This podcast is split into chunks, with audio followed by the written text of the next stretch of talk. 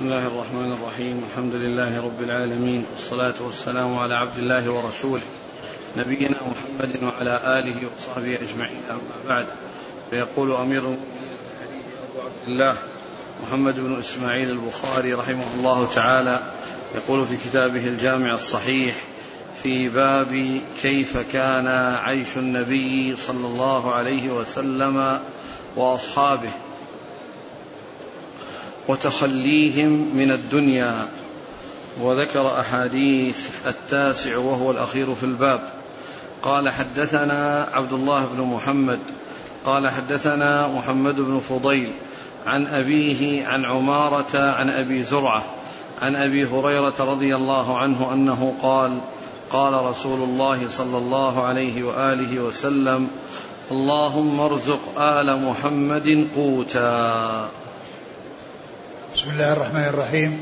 الحمد لله رب العالمين، وصلى الله وسلم وبارك على عبده ورسوله نبينا محمد وعلى آله وأصحابه أجمعين، أما بعد.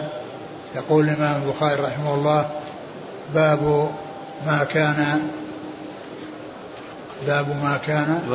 باب كيف كان عيش النبي صلى الله عليه وسلم وأصحابه، باب كيف كان عيش النبي صلى الله عليه وسلم وأصحابه رضي الله عنهم وتخليهم عن الدنيا. يعني هذا الباب معقود لبيان ما كان عليه الرسول صلى الله عليه وسلم وأصحابه الكرام من الزهد ومن عدم الانشغال بالدنيا والافتتان بها، وأنه كان يكفي الواحد منهم أن يكون عنده قوته وأن يكون عنده الكفاف الذي يقيم به أوده، ولا يحرصون على التوسع في الدنيا وذكر في هذا الباب حديث، منها هذا الحديث الذي هو عن أبي هريرة أن النبي صلى الله عليه وسلم قال: اللهم ارزق آل محمد قوتا.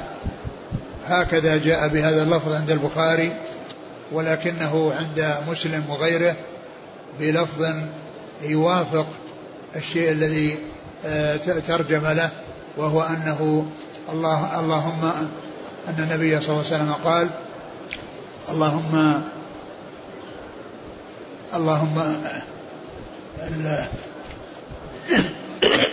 كفافا اللهم كفافا من نفس الشرح الحديث في صحيح مسلم، ليس في البخاري. اللهم اللهم اجعل رزق آل محمد قوتا، اللهم اجعل رزق آل محمد قوتا، يعني ما يقتاتونه ويعني يكتفون به ويقيم عودهم ويسد حاجتهم، يعني معناها أنهم يكون عندهم كفاف، يعني ليس عندهم شيء يشغلهم بكثرته، وإنما هو قوت يكفيهم.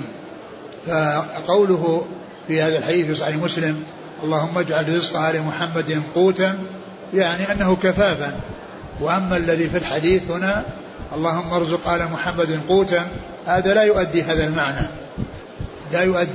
المعنى، لأن المقصود أنه يطلب منه أنه يرزقهم قوتا وأنه يدعو لهم أن يحصلوا القوت، ولكن يعني المقصود أن يكون رزقهم يعني كفافا، وأن يكون رزقهم يعني قوتا يكفيهم، يعني لا يشغلهم ولا يطغيهم، وإنما يكون فيه الكفاية وتكون فيه المصلحة وتكون فيه الفائدة، دون أن يكون فيه كثرة تشغلهم.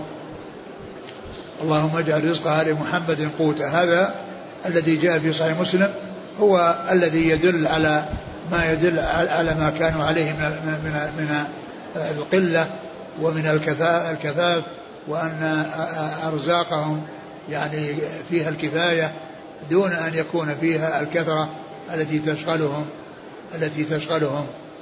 شوف كلام الحافظ بن حجر في هذا نفس المكان هذا اللي قرأتنا. يقول اللهم ارزق آل محمد قوتا. هكذا وقع هنا. وفي رواية الأعمش عن عمارة عند مسلم والترمذي والنسائي وابن ماجه اللهم اجعل رزق آل محمد قوتا وهو المعتمد، فإن اللفظ الأول صالح لأن يكون دعاء بطلب القوت في ذلك اليوم، وأن يكون طلب لهم القوت بخلاف اللفظ الثاني فإنه يعين الاحتمال الثاني وهو الدال على الكفاف، وقد تقدم تقرير ذلك في الباب الذي قبله. وعلى ذلك شرح ابن بطال فقال فيه دليل على فضل الكفاف وأخذ البلغة من الدنيا والزهد فيما فوق ذلك، رغبة في توفير نعيم الآخرة وإيثارا لما يبقى على ما يفنى، فينبغي أن تقتدي به أمته في ذلك.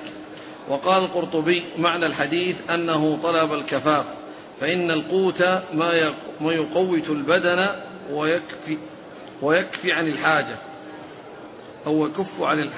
ويكفي عن الحاجة، وفي هذه الحالة سلامة من آفات الغنى والفقر جميعا.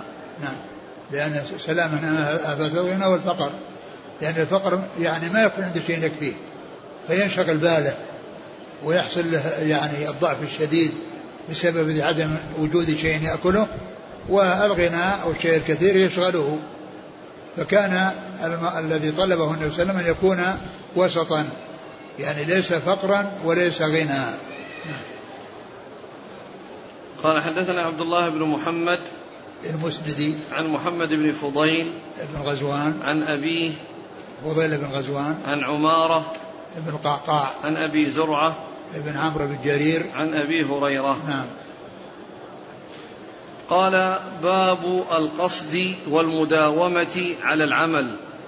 الحديث الثامن في الباب. قال حدثني إبراهيم بن المنذر قال حدثنا محمد بن فليح قال حدثني أبي عن هلال بن علي عن أنس بن مالك رضي الله عنه أنه قال سمعته يقول إن رسول الله صلى الله عليه وسلم صلى لنا يوما الصلاة ثم رقي المنبر فأشار بيده قبل قبلة المسجد فقال قد أريت الآن منذ صليت لكم الصلاة الجنة والنار ممثلتين في قبل هذا الجدار، فلم أرك اليوم في الخير والشر ثم ذكر هذا الباب. قالوا باب القصد والمداومة على العمل. باب القصد والمداومة على العمل.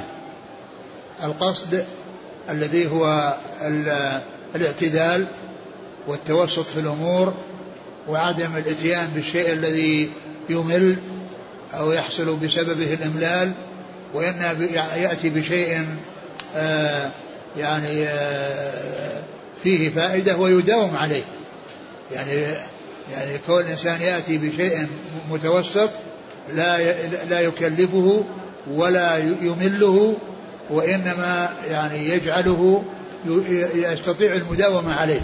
ولهذا قال عليه الصلاة والسلام في الحديث أحب العمل إلى الله أدومه وإن قل، أحب العمل إلى الله أدومه وإن قل، لأن القليل الذي يداوم عليه خير من الكثير الذي ينقطع عنه. قليل تداوم عليه خير من كثير تنقطع عنه.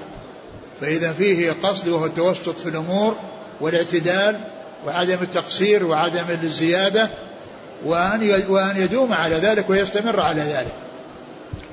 وأورد في هذا الحديث عن النبي عليه الصلاة والسلام أنه يعني صلى بالناس وقيل أنها الظهر، ثم رقي المنبر وخطب الناس وقال لم أرى، وأشار بيده قبل قبلة المسجد إلى قبلة المسجد وقال إنني رأيت الآن الجنة والنار ممثلتين في عرض هذا الحائط، ممثلتين في عرض هذا الحائط. إيش؟ فلم أرى كاليوم في الخير والشر. فلم أرى كاليوم، يعني كالذي رأيته اليوم في الخير والشر، يعني رأى الخير الذي هو الجنة وما فيها، ورأى الشر الذي هو النار وما فيها. ووجه إيراد الحديث في هذه الترجمة وهي القصد والمداومة على العمل، لأن مثل هذه الأمور التي هي كونها تحصل يعني ذكر الجنة والنار وما فيهما، ما في الجنة من النعيم وما في النار من العذاب، هذا يدفع الإنسان إلى الاعتبار ويدفعه إلى أن يعمل الأعمال الصالحة التي يدوم عليها ويموت عليها، التي يدوم عليها ويموت عليها.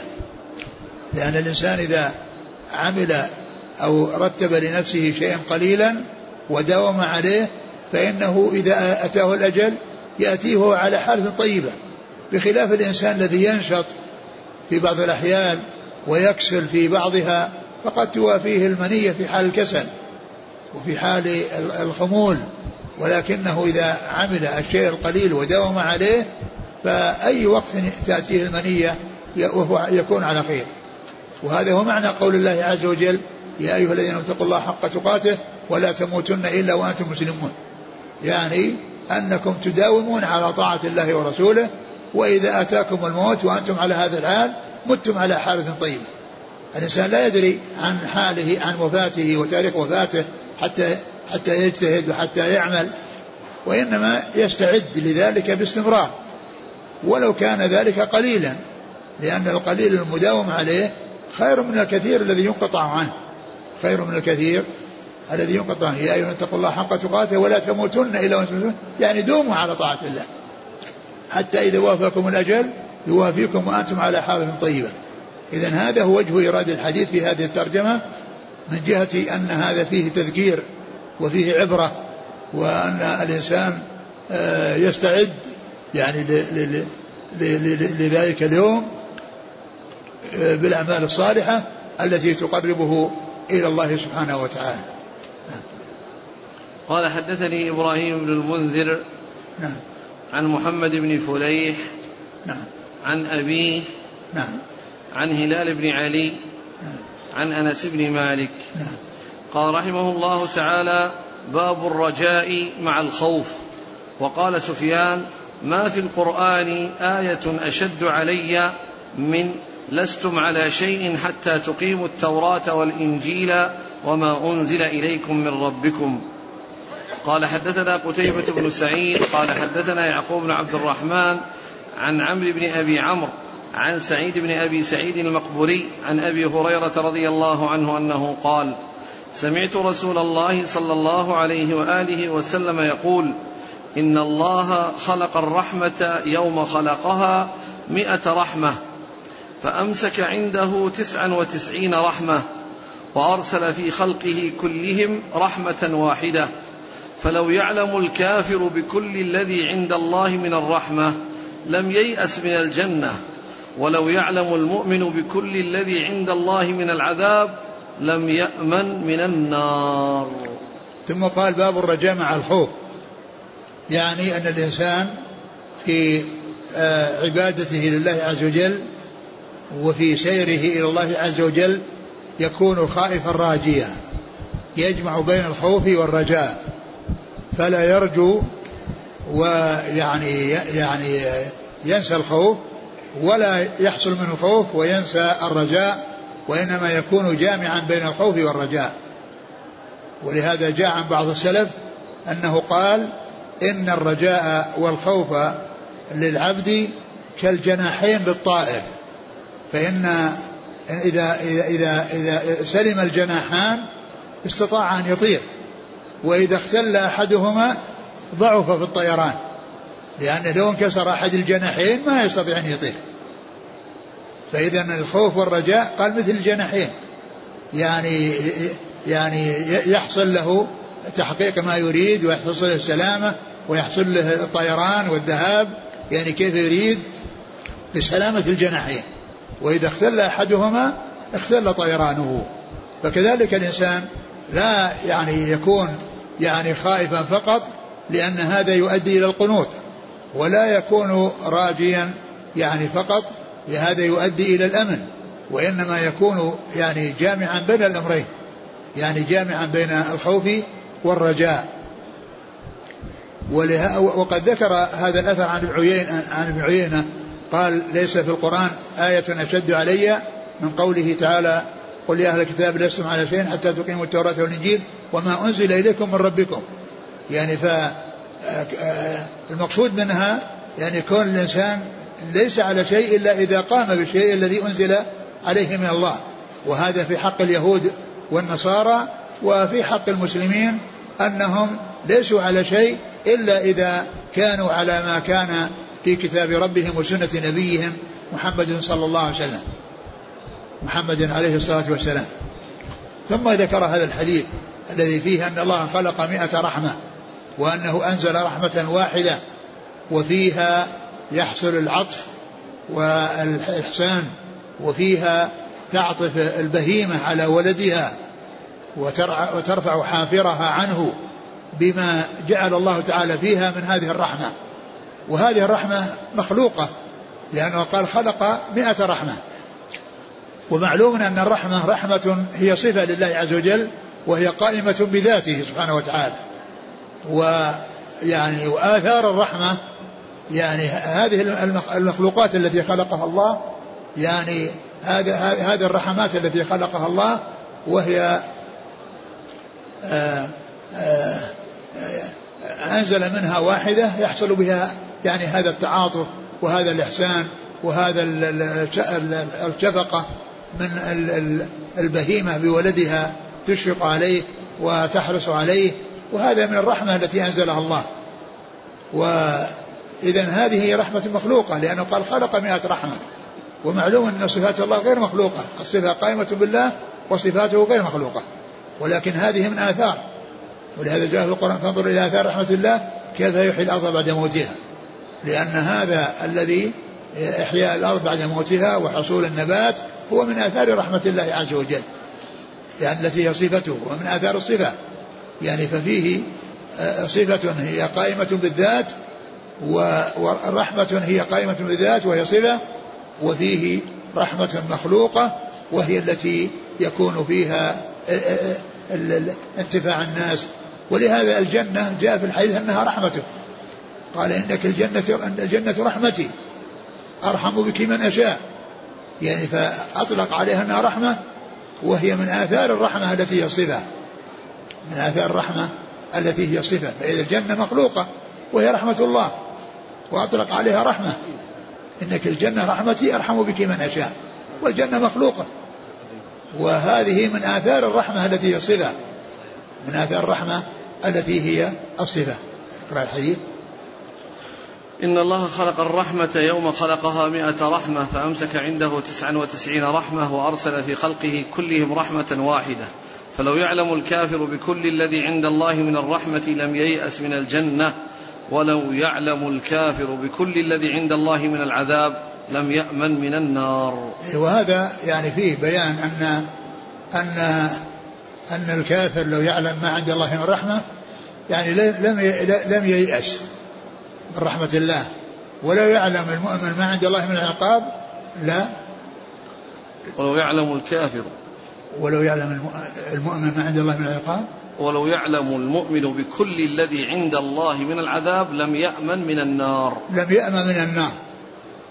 يعني وقد جاء في بعض الأحاديث أن الرسول عليه الصلاة والسلام قال إنه يؤتى بأنعم أهل الدنيا, يؤتى بأنعم أهل الدنيا, يعني كان في غاية النعمة في الدنيا فيغمس في النار غمسة, ثم يقال هل رأيت خيرا قط؟ قال أبدا ما رأيت خيرا قط, نسي كل اللي راح في الدنيا من النعيم. يعني يغمس, يعني الذي أنعم أهل الدنيا يغمس في الجنة غمسة, في النار غمسة, فيقال هل رأيت نعيما قط؟ قال ما رأيت نعيما قط, يعني هذا كله ينسيه, يعني ذلك الذي مر. فإذا هذه الرحمات مخلوقة لله عز وجل, والله أنزل منها رحمة واحدة بها يحصل العطف والإحسان من المخلوقات بعضهم إلى بعض, وأمسك يعني الباقي, ثم يعني يوم القيامة يعني يحصل ذلك, ويرحم الله عز وجل يعني عباده أو من شاء من عباده. نعم. قال حدثنا قتيبة بن سعيد عن يعقوب بن عبد الرحمن نعم. عن عمرو بن أبي عمرو عن سعيد بن أبي سعيد المقبوري عن أبي هريرة نعم. قال رحمه الله تعالى: باب الصبر عن محارم الله، إنما يوفى الصابرون أجرهم بغير حساب. وقال عمر رضي الله عنه: وجدنا خير عيشنا بالصبر. قال: حدثنا أبو اليمان قال أخبرنا شعيب عن الزهري قال أخبرني عطاء بن يزيد أن أبا سعيد رضي الله عنه أخبره أن أناسا من الأنصار سألوا رسول الله صلى الله عليه وسلم فلم يسأله أحد منهم إلا أعطاه حتى نفد ما عنده، فقال لهم حين نفد كل شيء أنفق بيديه: ما يكن عندي من خير لا أدخره عنكم، وإنه من يستعف يعفه الله، ومن يتصبر يصبره الله، ومن يستغني يغنيه الله، ولن تعطوا عطاء خيرا وأوسع من الصبر. ثم قال: باب الصبر عن محارم الله. الصبر عن محارم الله، الصبر ينقسم إلى ثلاثة أقسام عند العلماء: صبر على طاعة الله، وصبر عن معاصي الله، وصبر على أقدار الله المؤلمة. وصبر على أقدار الله المؤلمة، فيصبر الإنسان على الطاعات ولو شقت على النفوس، يصبر على الطاعات ولو شقت على النفوس، لأن العاقبة حميدة، والجنة حفت بمكاره، الطريق إلى الله يعني ليس مفروشا بالورود والرياحين، وإنما فيه تعب ونصب ومشقة يعني، ويحتاج إلى صبر على المشقة. وصبر على طاعة الله، حفت الجنة بالمكاره، الإنسان يعني يكون في فراشه في الشتاء في فراش وثير وفي مكان دافئ، ثم إذا سمع الصلاة خير من النوم في صلاة الفجر يهب ويقوم، ما يبقى في فراشه، ثم يتوضأ وقد يكون الماء باردا، ثم يخرج إلى المسجد والجو قارس، الشتاء يعني فيه شتاء يعني البرد شديد، فهذه مشقة، وليس كل يصبر على المشقة. من الناس من يؤثر يبقى في فراشه حيث الدفء وحيث الراحة، ولكن الجنة حفت بالمكاره، الذي يريد الجنة يعني يبذل ويتعب وينصب حتى يحصل الأجر والثواب من الله عز وجل. هذا صبر على طاعة الله ولو شقت على النفوس، ولو شقت على النفوس، لأن العاقبة حميدة. ويصبر عن المعاصي ولو مالت إليها النفوس، ويصبر عن المعاصي ولو مالت إليها النفوس، والنار حفت بالشهوات، فالذي يصبر عن المعاصي ويبتعد عنها يسلم من الوقوع في النار، يسلم من الوقوع في النار، لأن النار حفت بالشهوات. فإذا أرخى لنفسه العنان في فعل ما لا يسوغ وما حرم، فإن ذلك يؤدي به إلى النار، فلا بد من الصبر على طاعة الله ولو شقت عن النفوس، ولا بد من الصبر عن معاصي الله ولو مالت إليها النفوس، ولا بد من الصبر على أقدار الله المؤلمة، بأن يكون الإنسان حصل له نكبة يعني في جسده في ماله في ولده في بيته، فيصبر على أقدار الله ويرضى بقضاء الله ويسلم، ويقول قدر الله وما شاء فعل، فيقول قدر الله وما شاء فعل، ولا يتسخط ولا يقول يعني يقول كلاما يعني سيئا يعني لا يليق، وإنما يعني يصبر على ما أصابه، يصبر الإنسان على ما أصابه. هذه أنواع الصبر الثلاثة: الصبر على طاعة الله، الصبر عن معاصي الله، الصبر على أقدار الله المؤلمة. ذكر هذا ذكر ايش اول؟ قال: إنما يوفى الصابرون أجرهم بغير حساب، إنما الصابرون أجرهم بغير حساب، يعني هذا أجر الصابرين الذين يصبرون على الطاعات ولو شقت، وعن معاصي ولو ماتت النفوس، وعلى أقدارهم المؤلمة، يعني يوفون أجرهم بغير حساب.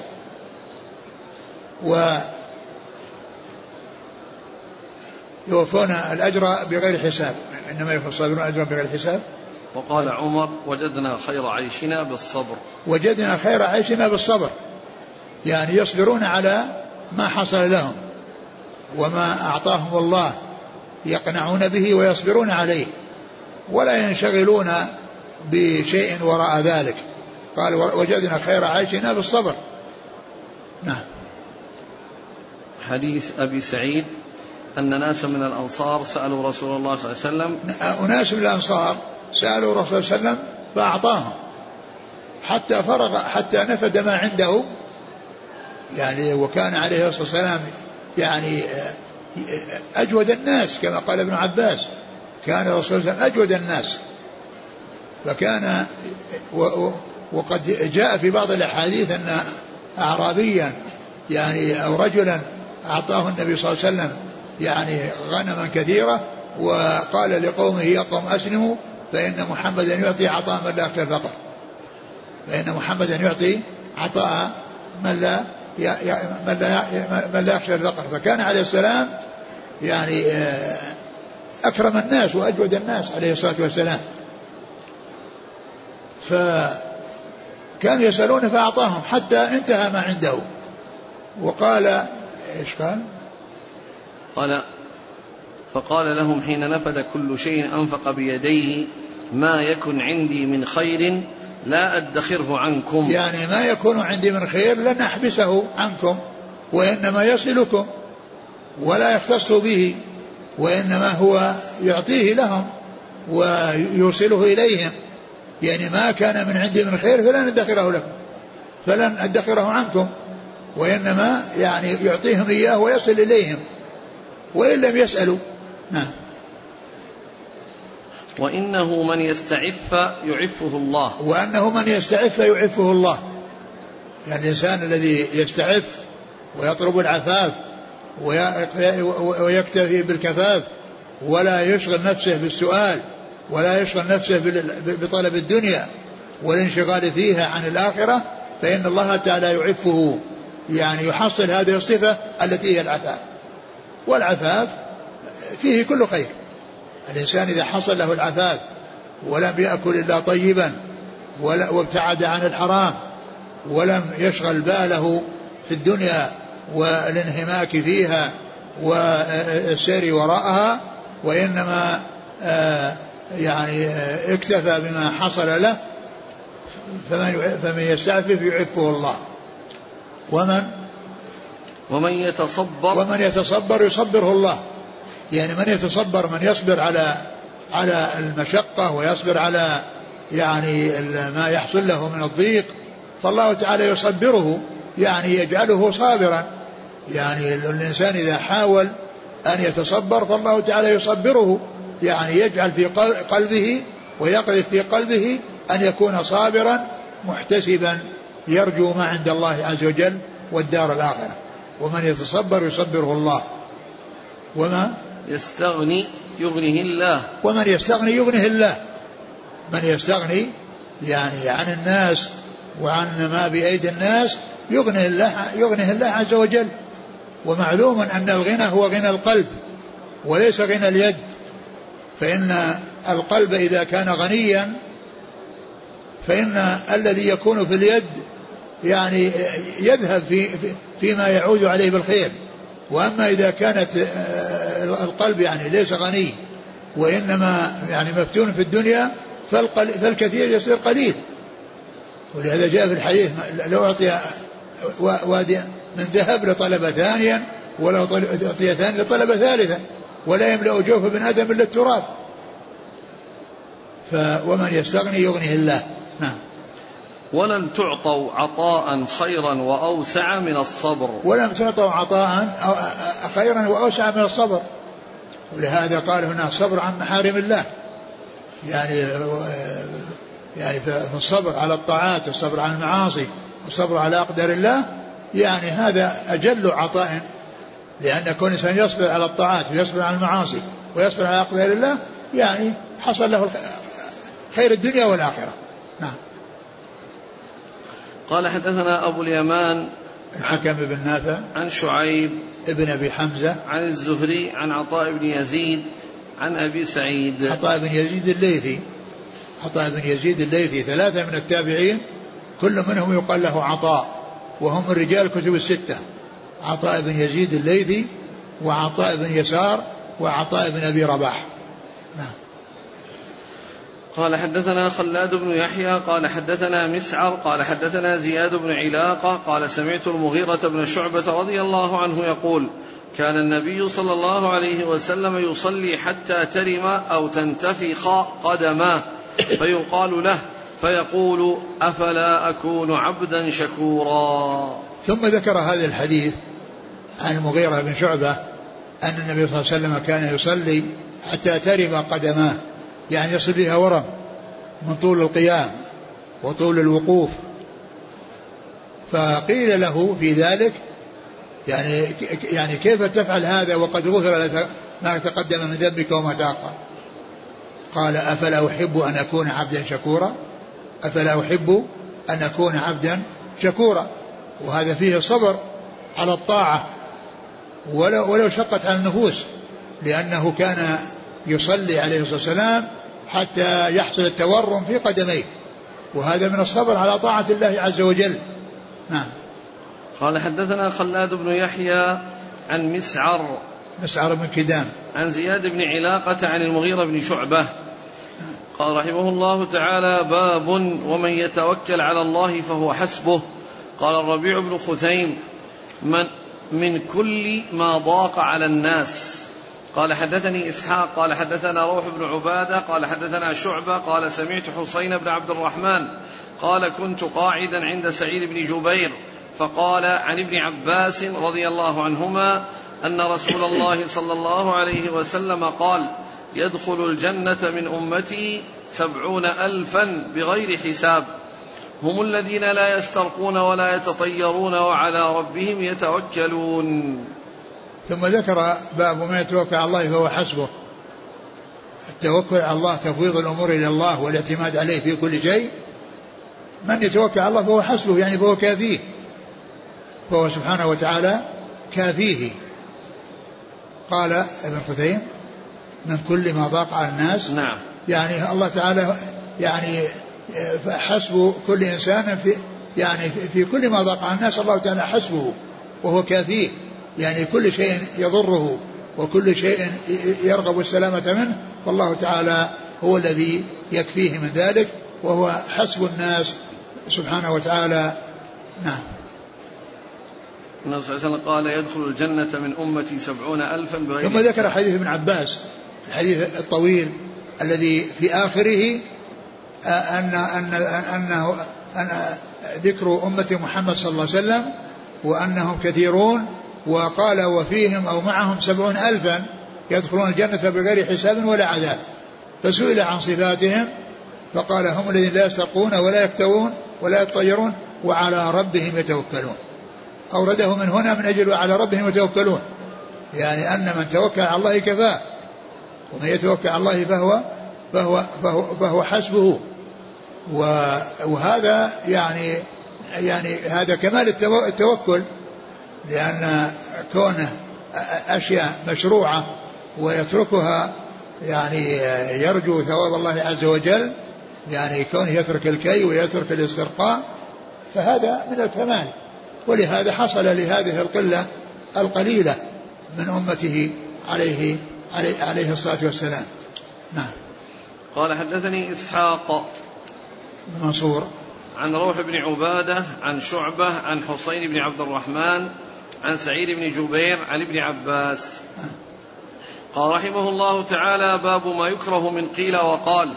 قال حدثنا علي بن مسلم قال حدثنا هشيم قال أخبرنا غير واحد منهم مغيرة وفلان ورجل ثالث أيضا عن الشعبي عن وراد كاتب المغيرة بن شعبة أن معاوية رضي الله عنه كتب إلى المغيرة رضي الله عنه أن اكتب إلي بحديث سمعته من رسول الله صلى الله عليه وسلم.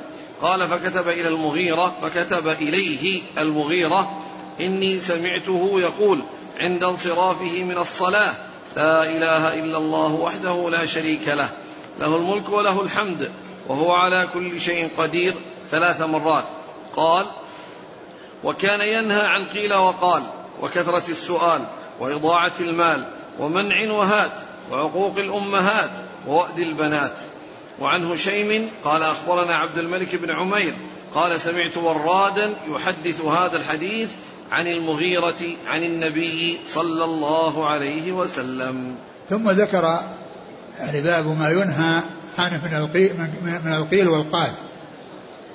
هذا الحديث أورده البخاري في أماكن كثيرة يعني في الصلاة وفي غيرها، وأورده هنا يعني في في في هذا الباب بقوله ما يكره أو ما ينهى عنه ما يكره من قيل وقال. ما يكره من قيل وقال يعني أن الاشتغال بالقيل والقال وكثرة الحديث بكل شيء والانشغال عن ذكر الله وعما يعود على الناس بالخير، يعني هذا من ما تحصل به المضرة ولا تحصل من ورائه الفائدة، لأن الأوقات إذا شغلت بالقيل والقال يعني كان ذلك على حساب أنها لا يحصل عمارتها بذكر الله وبالاشتغال بطاعة الله عز وجل، لأنه شغل عن الذكر والدعاء القيل والقال.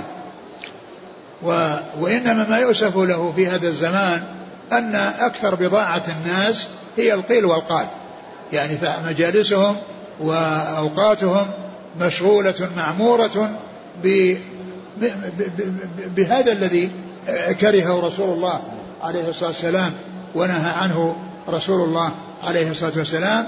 ولو اشتغل الناس عن القيل والقال بذكر الله والتأمل في آلاء الله وعبادة الله عز وجل والاشتغال بالقرآن والاشتغال بالسنة والاشتغال بالخير لكان في ذلك لهم السعادة في الدنيا والآخرة.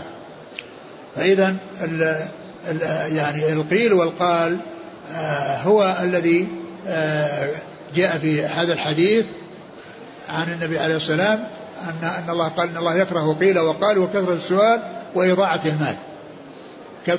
قيل وقال وكثرة السؤال وإضاعة المال أورده هنا من أجل قيل وقال. وقال وكان ينهى عن وأد البنات وعقوق الأمهات ومنع وهات يعني كل إنسان جموعا منوعا يعني يطلب ولا يعطي، منع يمنع، وهات يطلب، يعني هو مشتغل وحريص على هات ولكن ما فيه خذ، يعني فيه هات وليس فيه خذ، وإنما هو منع ويعني طلب وإلحاف في الطلب وحرص على الدنيا، فهذا مذموم.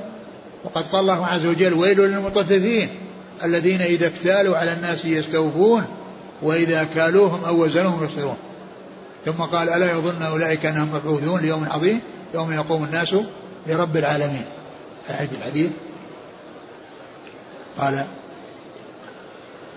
عن وراد كاتب المغيرة بن شعبة أن معاوية كتب إلى المغيرة أن اكتب إلي بحديث سمعته من رسول الله صلى الله عليه وسلم. وهذا يدل على ما كان على أصحاب الرسول صلى الله عليه وسلم من الاهتمام بنقل الحديث وتلقي الحديث سواء عن طريق المشافهة أو عن طريق المكاتبة، وإذا لم تحصل المشافهة تكون المكاتبة، وهذا من هذا القبيل، لأن معاوية كتب إلى المغيرة يطلب منه أن يحدثه بحديث سمعه من رسول الله صلى الله عليه وسلم، فكتب إليه بهذا الحديث المشتمل على عدة أمور هي من جوامع كلمه عليه الصلاة والسلام.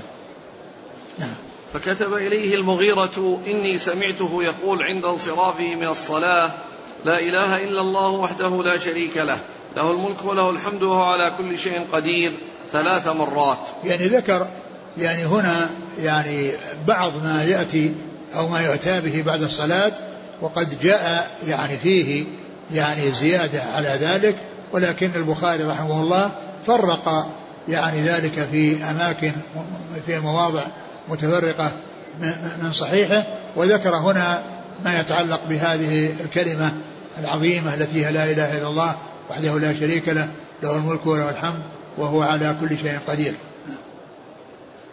قال وكان ينهى عن قيل وقال وكثرة السؤال. كان ينهى عن قيل وقال وهذا محل الشاهد.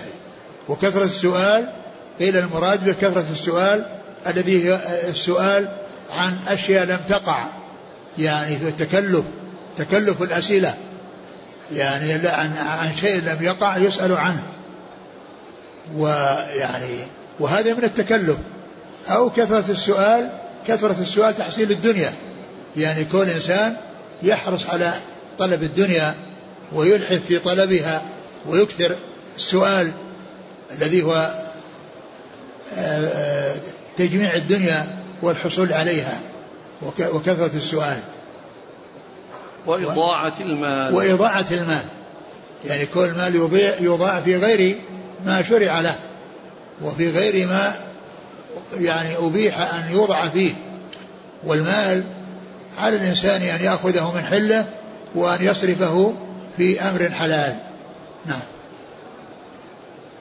ومنع وهات وعقوق الأمهات ووأد البنات. ومنع وهات يعني الذي هو الطلب وعدم الإعطاء, يعني يجيد هات ولا يجيد خذ. وعقوق الأمهات لأنه نص على الأمهات وإن كان العقوق للوالدين كله محرم, وذلك لعظم حقهن ولما حصل منهن من التعب في المولود, يعني عند حمله وعند ولادته وعند تربيته, كل ذلك مما عانت في الأم, فحقها أن يحصل لها البر ولا يحصل لها العقوق. قال حدثنا علي بن مسلم نعم عن هشيم ابن بشير الواسطي قال أخبرنا غير واحد منهم مغيرة, يعني ذكر هذا الحديث عن جماعة ولكن سمى منهم المغيرة, وهو المغيرة بن مقسم الضبي, وفلان وآخر ورجل ثالث. نعم. عن الشعبي عامر بن شراحيل عن وراد كاتب المغيرة عن المغيرة. نعم. قال وعنه هشيم قال أخبرنا عبد الملك بن عمير قال سمعت ورادا يحدث هذا الحديث عن المغيرة. نعم.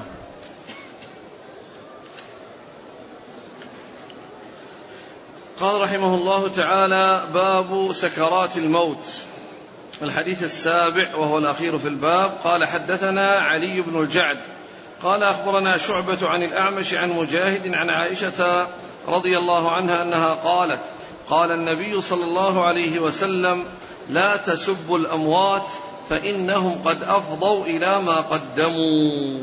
ثم ذكر في هذه الترجمة باب سكرات الموت هذا الحديث الذي ليس بواضح في الترجمة, وإنما هو يعني يتعلق بالأموات وأنهم يعني يدعى لهم وأنهم يعني لا يسبون, ولكن من كان منهم يعني معروفا بالشر وقد خلف شرا فإنه يذكر ويحذر منه ولو كان قد مات, وإنما الأموات لا يعني يحرص أو لا يشتغل بسبهم والنيل منهم, ومن كان ذا شر منتشر ويخشى من البلاء به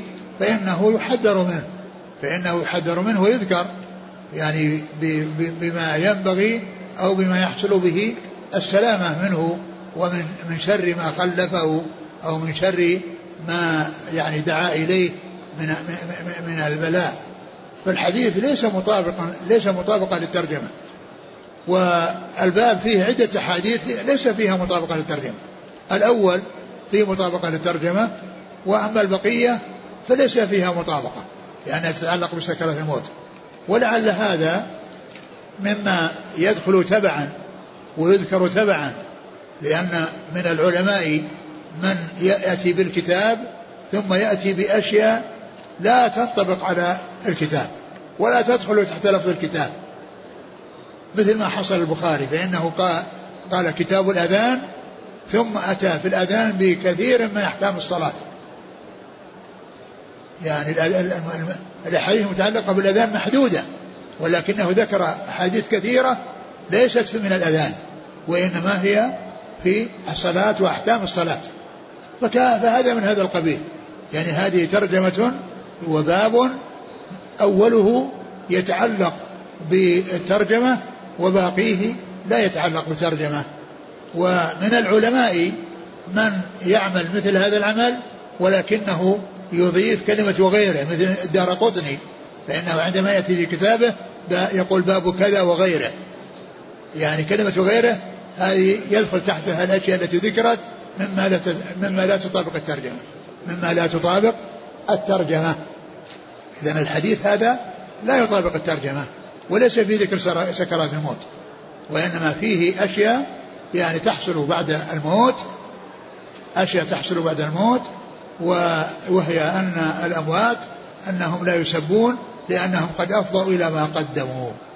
ولكن إذا كان بيان ما يخشى من شرهم فإن ذلك مطلوب. ولهذا نجد أن رجال الحديث تكلموا في الرجال وقد ماتوا، وبينوا حالهم من الثقة والضعف والجهالة وغير ذلك من أجل حفظ الأحاديث، ومن أجل الوقوف على سلامة الأحاديث ومعرفة الصحيح منها والضعيف، الصحيح الذي يعول عليه والضعيف الذي يعني لا يعول عليه، وكل ذلك بسبب الرواة، وكل ذلك بسبب الرواة، لأن أحاديث فيها رواة كذابون ورواة مجهولون ورواة يعني ضعفاء ولا يحتج بأحاديثهم، وإنما يحتج بأحاديث الثقات، وإنما يحتج بأحاديث الثقات. إذن قوله لا تسبوا الأموات فإنهم قد أفضوا إلى ما قدموا، المقصود به ليس المقصود به بيان يعني الحق وبيان النصيحة التي تحصل بها السلامة من الوقوع في شر من كان منه شر وقد مات. نعم. قال حدثنا علي بن الجعد عن شعبة عن الأعمش عن مجاهد عن عائشة، مجاهد بن جبر،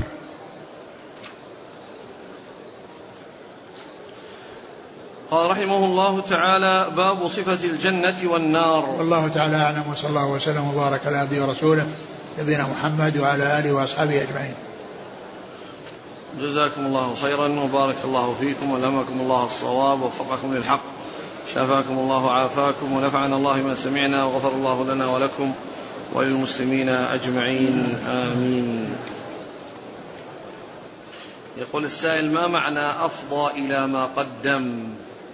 أفضى إلى ما قدم يعني أنه وصل إلى الشيء الذي قدمه من أعمال صالحة أو غيرها، كما قال الله عز وجل: فمن يعمل مثقال ذرة خيرا يره ومن يعمل مثقال ذرة شرا يره. يعني انقطع عمله في الدنيا بموته وصار إلى دار الجزاء، وهو يجازى على ما قدم، إن خيرا فخير وإن شرا فشر.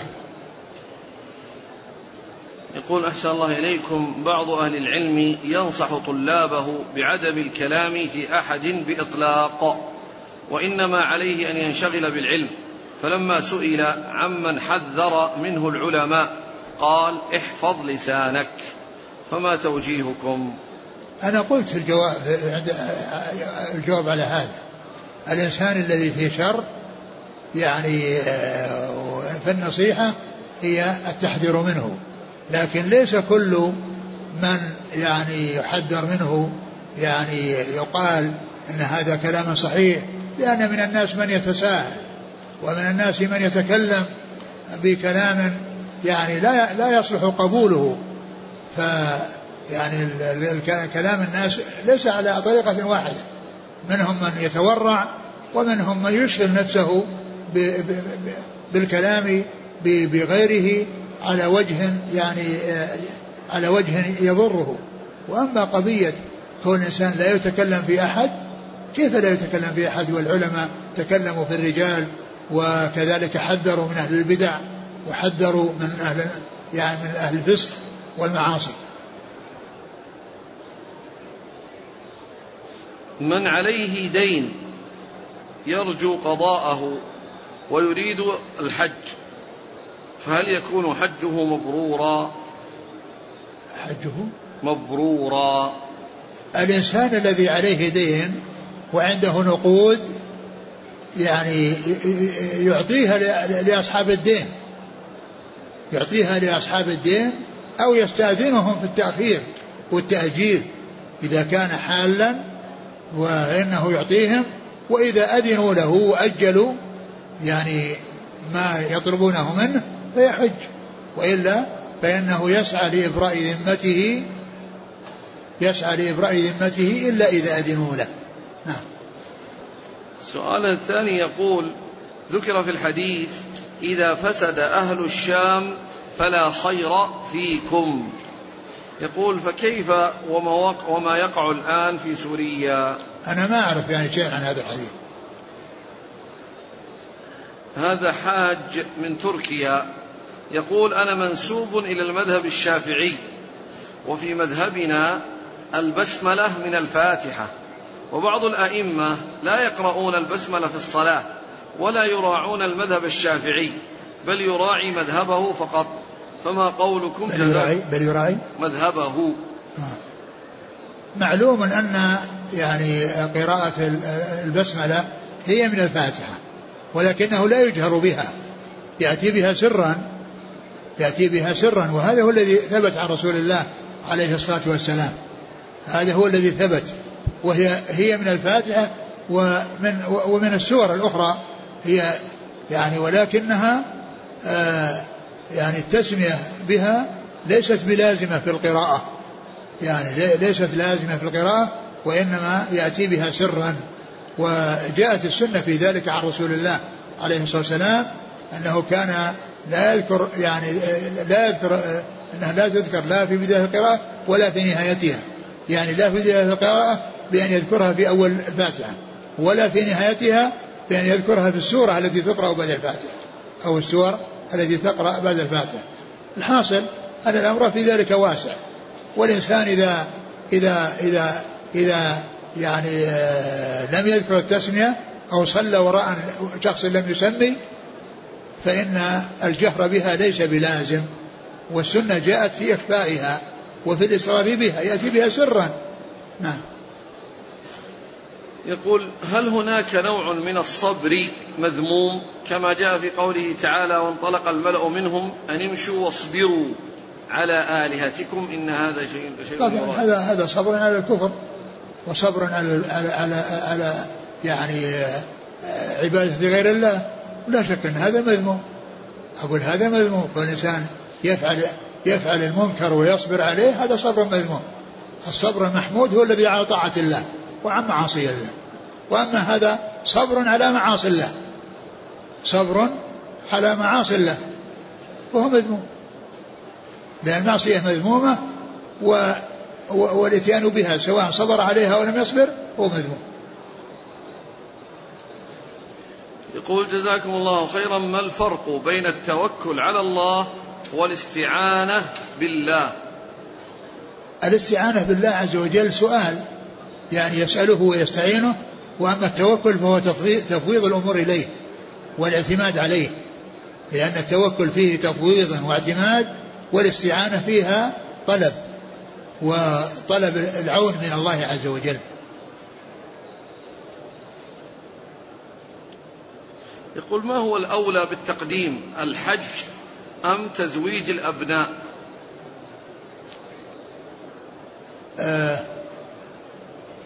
كون الإنسان يعني نفسه يعني عنده قدرة على أنه يحج أو يتزوج، الزواج مقدم على الحج، الزواج يقدمه على الحج. وأما بالنسبة لتزويج أولاده أو تزويج أبنائه فإنه لا يكون مثل تزويج نفسه، يكون مثل تزويج نفسه، لأنه قد يعني يتمكن يعني من تزويجهم يعني بعد ذلك، لكن فرق بين نفسه وبين كونه يحج ويتزوج، الزواج مقدم، من عنده نقود إما يتزوج بها أو يحج بها، الزواج مقدم على الحج. ولكن بالنسبة لأولاده يعني يحج ويعني ويجتهد بأن يحصل ما لن يزوج, وأيضا يعمل على أن أولاده أيضا يسعون ويجتهدون حتى يحصلوا ما يحجوا به. يقول فضيلة الشيخ, هل يوجد الجرح والتعديل في هذا الزمان؟ نعم, موجود في المحاكم, هو موجود في المحاكم, يعني يأتي القاضي ويقول شهود ثم يجرح الشهود ثم أيضا كذلك يعني يكون في يعني الناس الذين عرفوا بالسوء واشتهروا بالسوء وكونهم يعني يجرحون ويحذر منهم, هذا مطلوب, ولكن الجرح نفسه موجود في المحاكم, لأن الشهود يعني لابد من تعديلهم, وكذلك الشخص الذي مدعى عليه يعني له حق الاعتراض عليهم وجرحهم, يعني بأن يذكر شيئا فيهم يقتضي رد شهادتهم.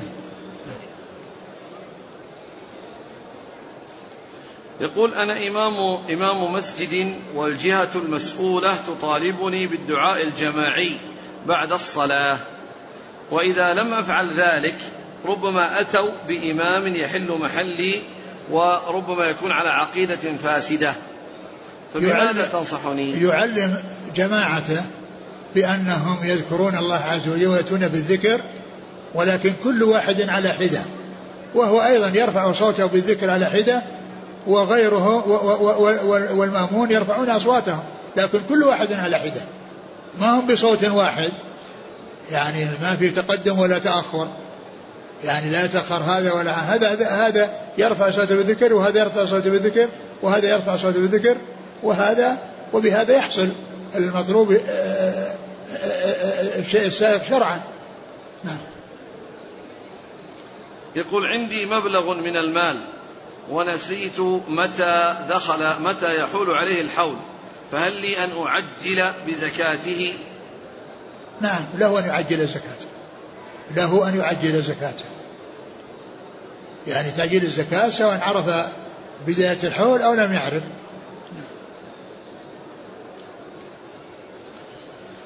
امرأة طلبت الطلاق من زوجها وقالت له يائسة منه طلقني ولا تعطني شيئا من المهر, فطلقها على ذلك, ولكن لامته نفسه بعد ذلك, فهل يرد لها ما تبقى من مهرها المؤجل أم يسقط؟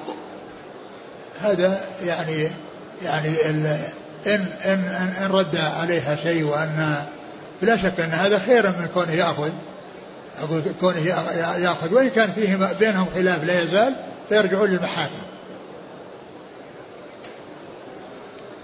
رجل زار ابنه في الرياض ويريد الحج, وتنتهي مدة الزيارة في يوم 29 ذي القعدة, هل يدفع مالا لكي تمتد الزيارة ثم يحج, أم ينصرف إلى بلده بدون حج؟ يسعى إلى أن يحصل تمديد إقامة, يحج بها. سيدفع مال؟ لا, ما يدفعها رشوة, يعطيها إذا كان أن يعني الجهة المسؤولة التي تعطي الإقامة تأخذ يعني أشياء يعني في مقابل يعني تمديد الإقامة يعطيهم, لكن كونه يعطي رشوة لا يجوز. هل يجب على الأب الموسر أن يزوج أولاده أم يندب ندبا فقط؟ يجب عليه, يعني يجب عليه, وهذا من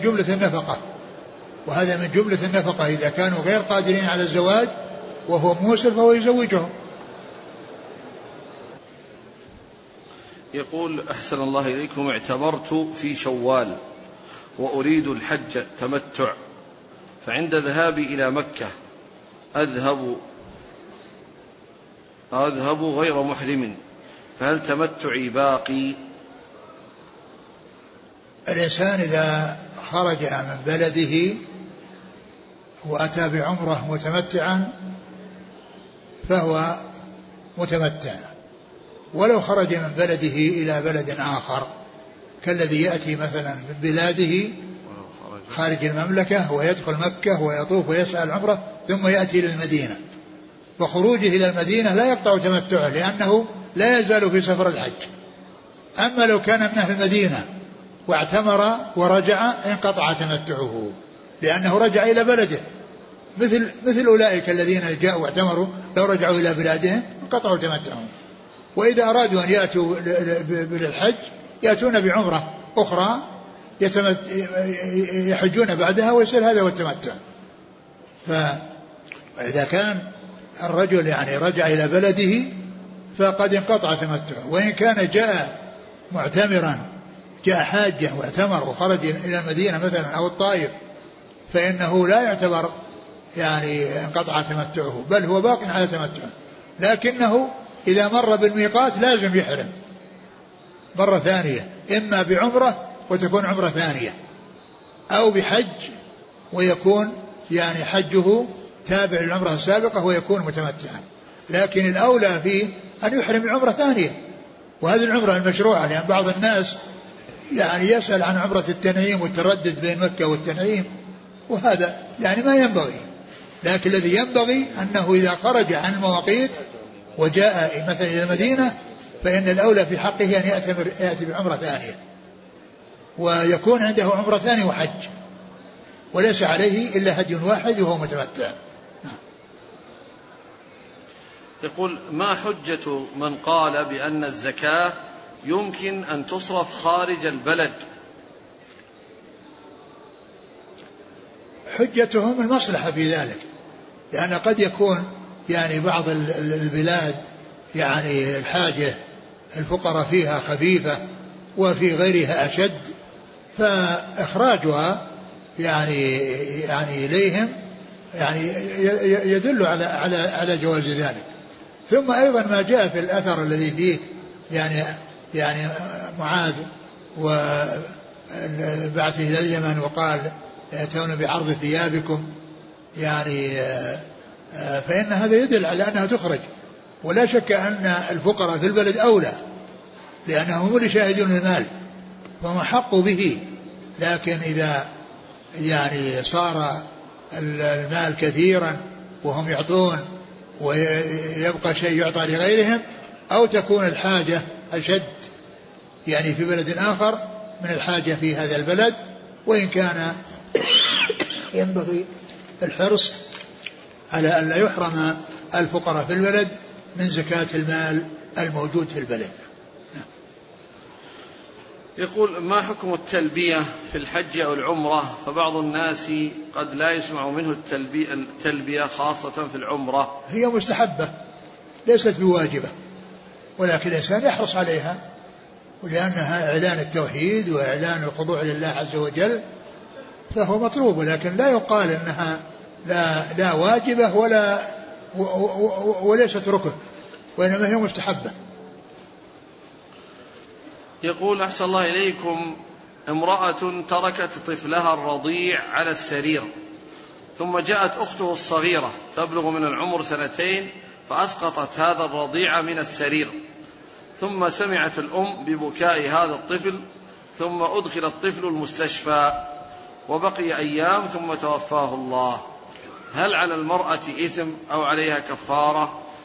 والله الذي يبدو أن مثل هذا ليس عليها شيء، لأن كونه في الأصل يكون على السرير، وإنما الذي حصل من أخته الصغيرة هذا مثل لو جاءت وربضت عليه أو يعني غمته ومات بسبب ذلك.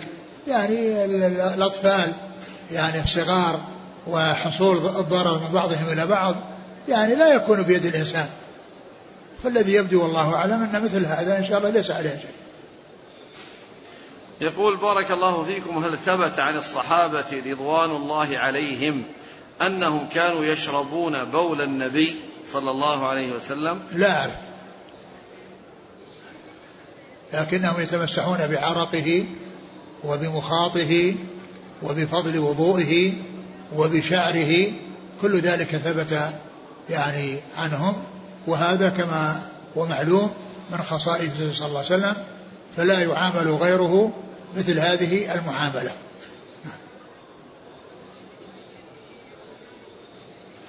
يقول: محسن من المحسنين دعا شخصا ليحج على نفقته بشرط أن تكون حجة الإسلام، وهذا المسلم قد حج من قبل إلا أنه يريد أن يحج عن أمه المتوفاة حجة الإسلام، لكنه لم يخبر هذا المحسن.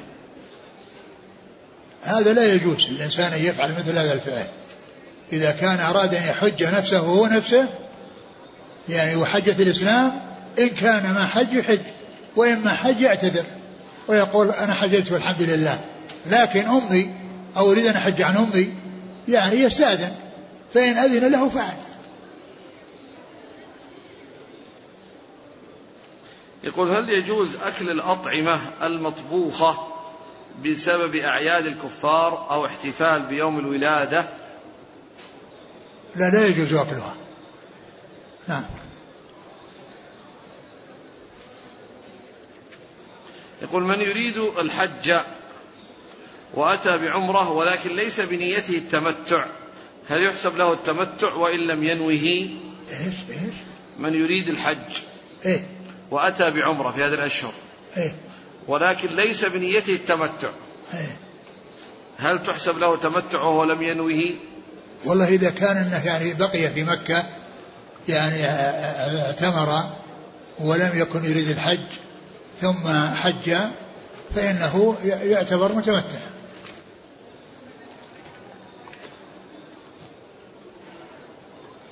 يقول أحسن الله إليكم من شارك بماله في تجارة ثم هذه التجارة لم تنجح وحال عليه الحول وصاحب المال ليس عنده إلا ما يكفي قوته، فكيف يخرج الزكاة؟